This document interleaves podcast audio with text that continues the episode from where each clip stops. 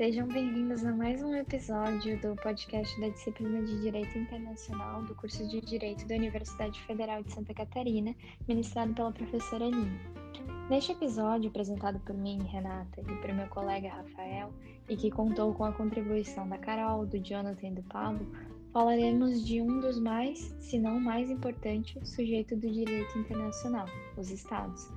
Você concorda, Rafa, que os estados são os mais importantes sujeitos do direito internacional?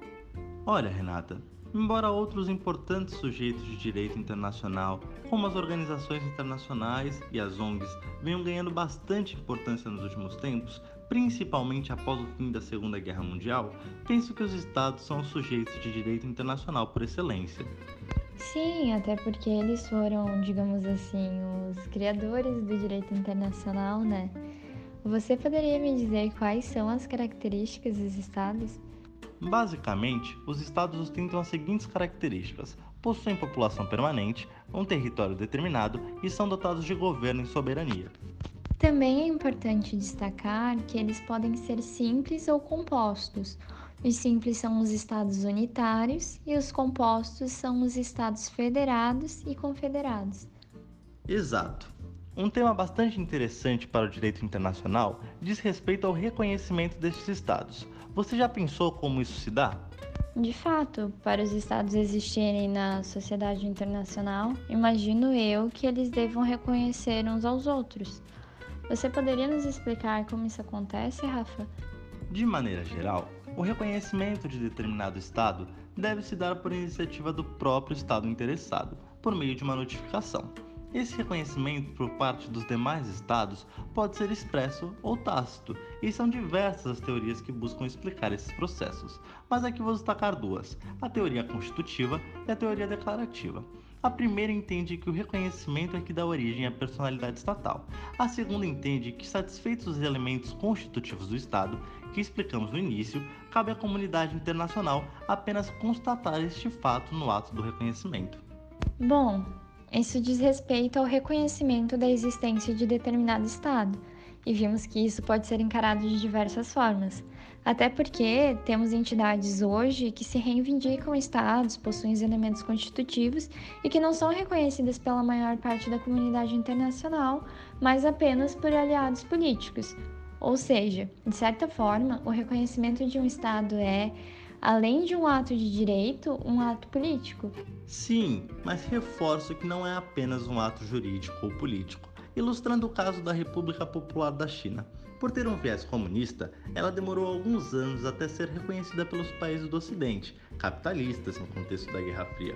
Até então, outro estado, a República da China, que hoje conhecemos como Taiwan, era a única China reconhecida pelo Ocidente. Inclusive se reconhecia sua soberania sobre todo o território continental chinês, embora ela não controlasse nenhum metro do território. Esse impasse aconteceu até que ficou insustentável, em razão dos fatos, ignorar a existência da República Popular da China, que foi reconhecida como soberana de todo o território chinês e substituiu sua homônima no Conselho de Segurança da ONU a situação aí se inverteu e Taiwan passou a ser considerada uma província da República Popular da China. Esse impasse dura até hoje. Nesse caso, podemos dizer que a situação de fato se sobrepôs à questão política.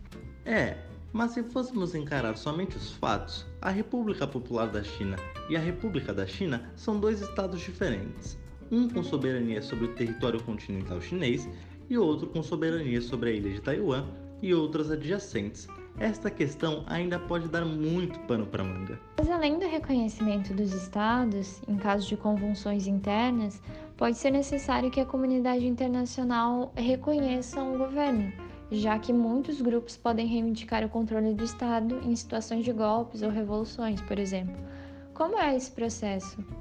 Essas situações são bastante complexas e dependem também de questões políticas. Na prática, governa um Estado que possui os meios para isso, ainda que essa tomada de poder tenha se dado por meio de violação do sistema legal.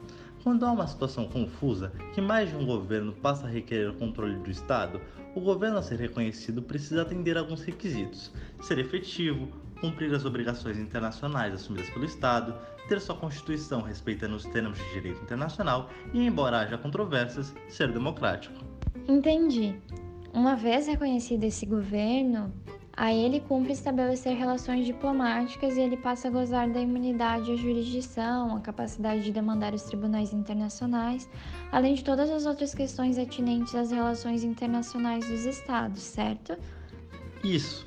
Para ilustrar como essa questão é bastante complexa, podemos citar o caso recente da Venezuela. Após eleições consideradas fraudulentas, o presidente do parlamento, Juan Guaidó, se autoproclamou, nos termos da Constituição, presidente da República, já que para o parlamento o presidente eleito, Nicolás Maduro, não poderia assumir em virtude das eleições viciadas. Como quem possuía o poder das armas era o postulante, que já estava no cargo, Maduro, e não o presidente do parlamento, prevaleceu o suposto resultado das urnas e a Venezuela se viu com dois governos, embora de fato quem possuía o poder era apenas Maduro. No âmbito internacional, que também envolveu questões políticas, alguns países contrários à política internacional de Maduro reconheceram Guaidó como presidente. Podemos citar dentre eles o Brasil, Estados Unidos e alguns membros da União Europeia. Maduro, por sua vez, foi reconhecido por países favoráveis à sua política, como Rússia e China. Imagina a confusão. Imagino, até porque o reconhecimento do governo implica credenciar diplomatas, agentes consulares, o que vai depender do governo escolhido. Houve até o episódio da expulsão dos diplomatas venezuelanos indicados por Maduro para que viessem os indicados por Guaidó. Eu lembro que isso até gerou um impasse diplomático. Exato, pois isso tem implicações nas imunidades diplomáticas de jurisdição, tributária e territorial, por exemplo. Bom, Rafa, estouramos nosso tempo. Embora haja muito o que se discutir ainda sobre as relações internacionais entre os estados, né? Pois é, Renata. Para quem se interessa, vale a pena a leitura de algum manual de direito internacional ou de política externa, que tratam destas questões sob aspectos doutrinários. Na internet também existem artigos e notícias que ilustram isso na prática. Isso aí, Rafa. Até mais, pessoal. Música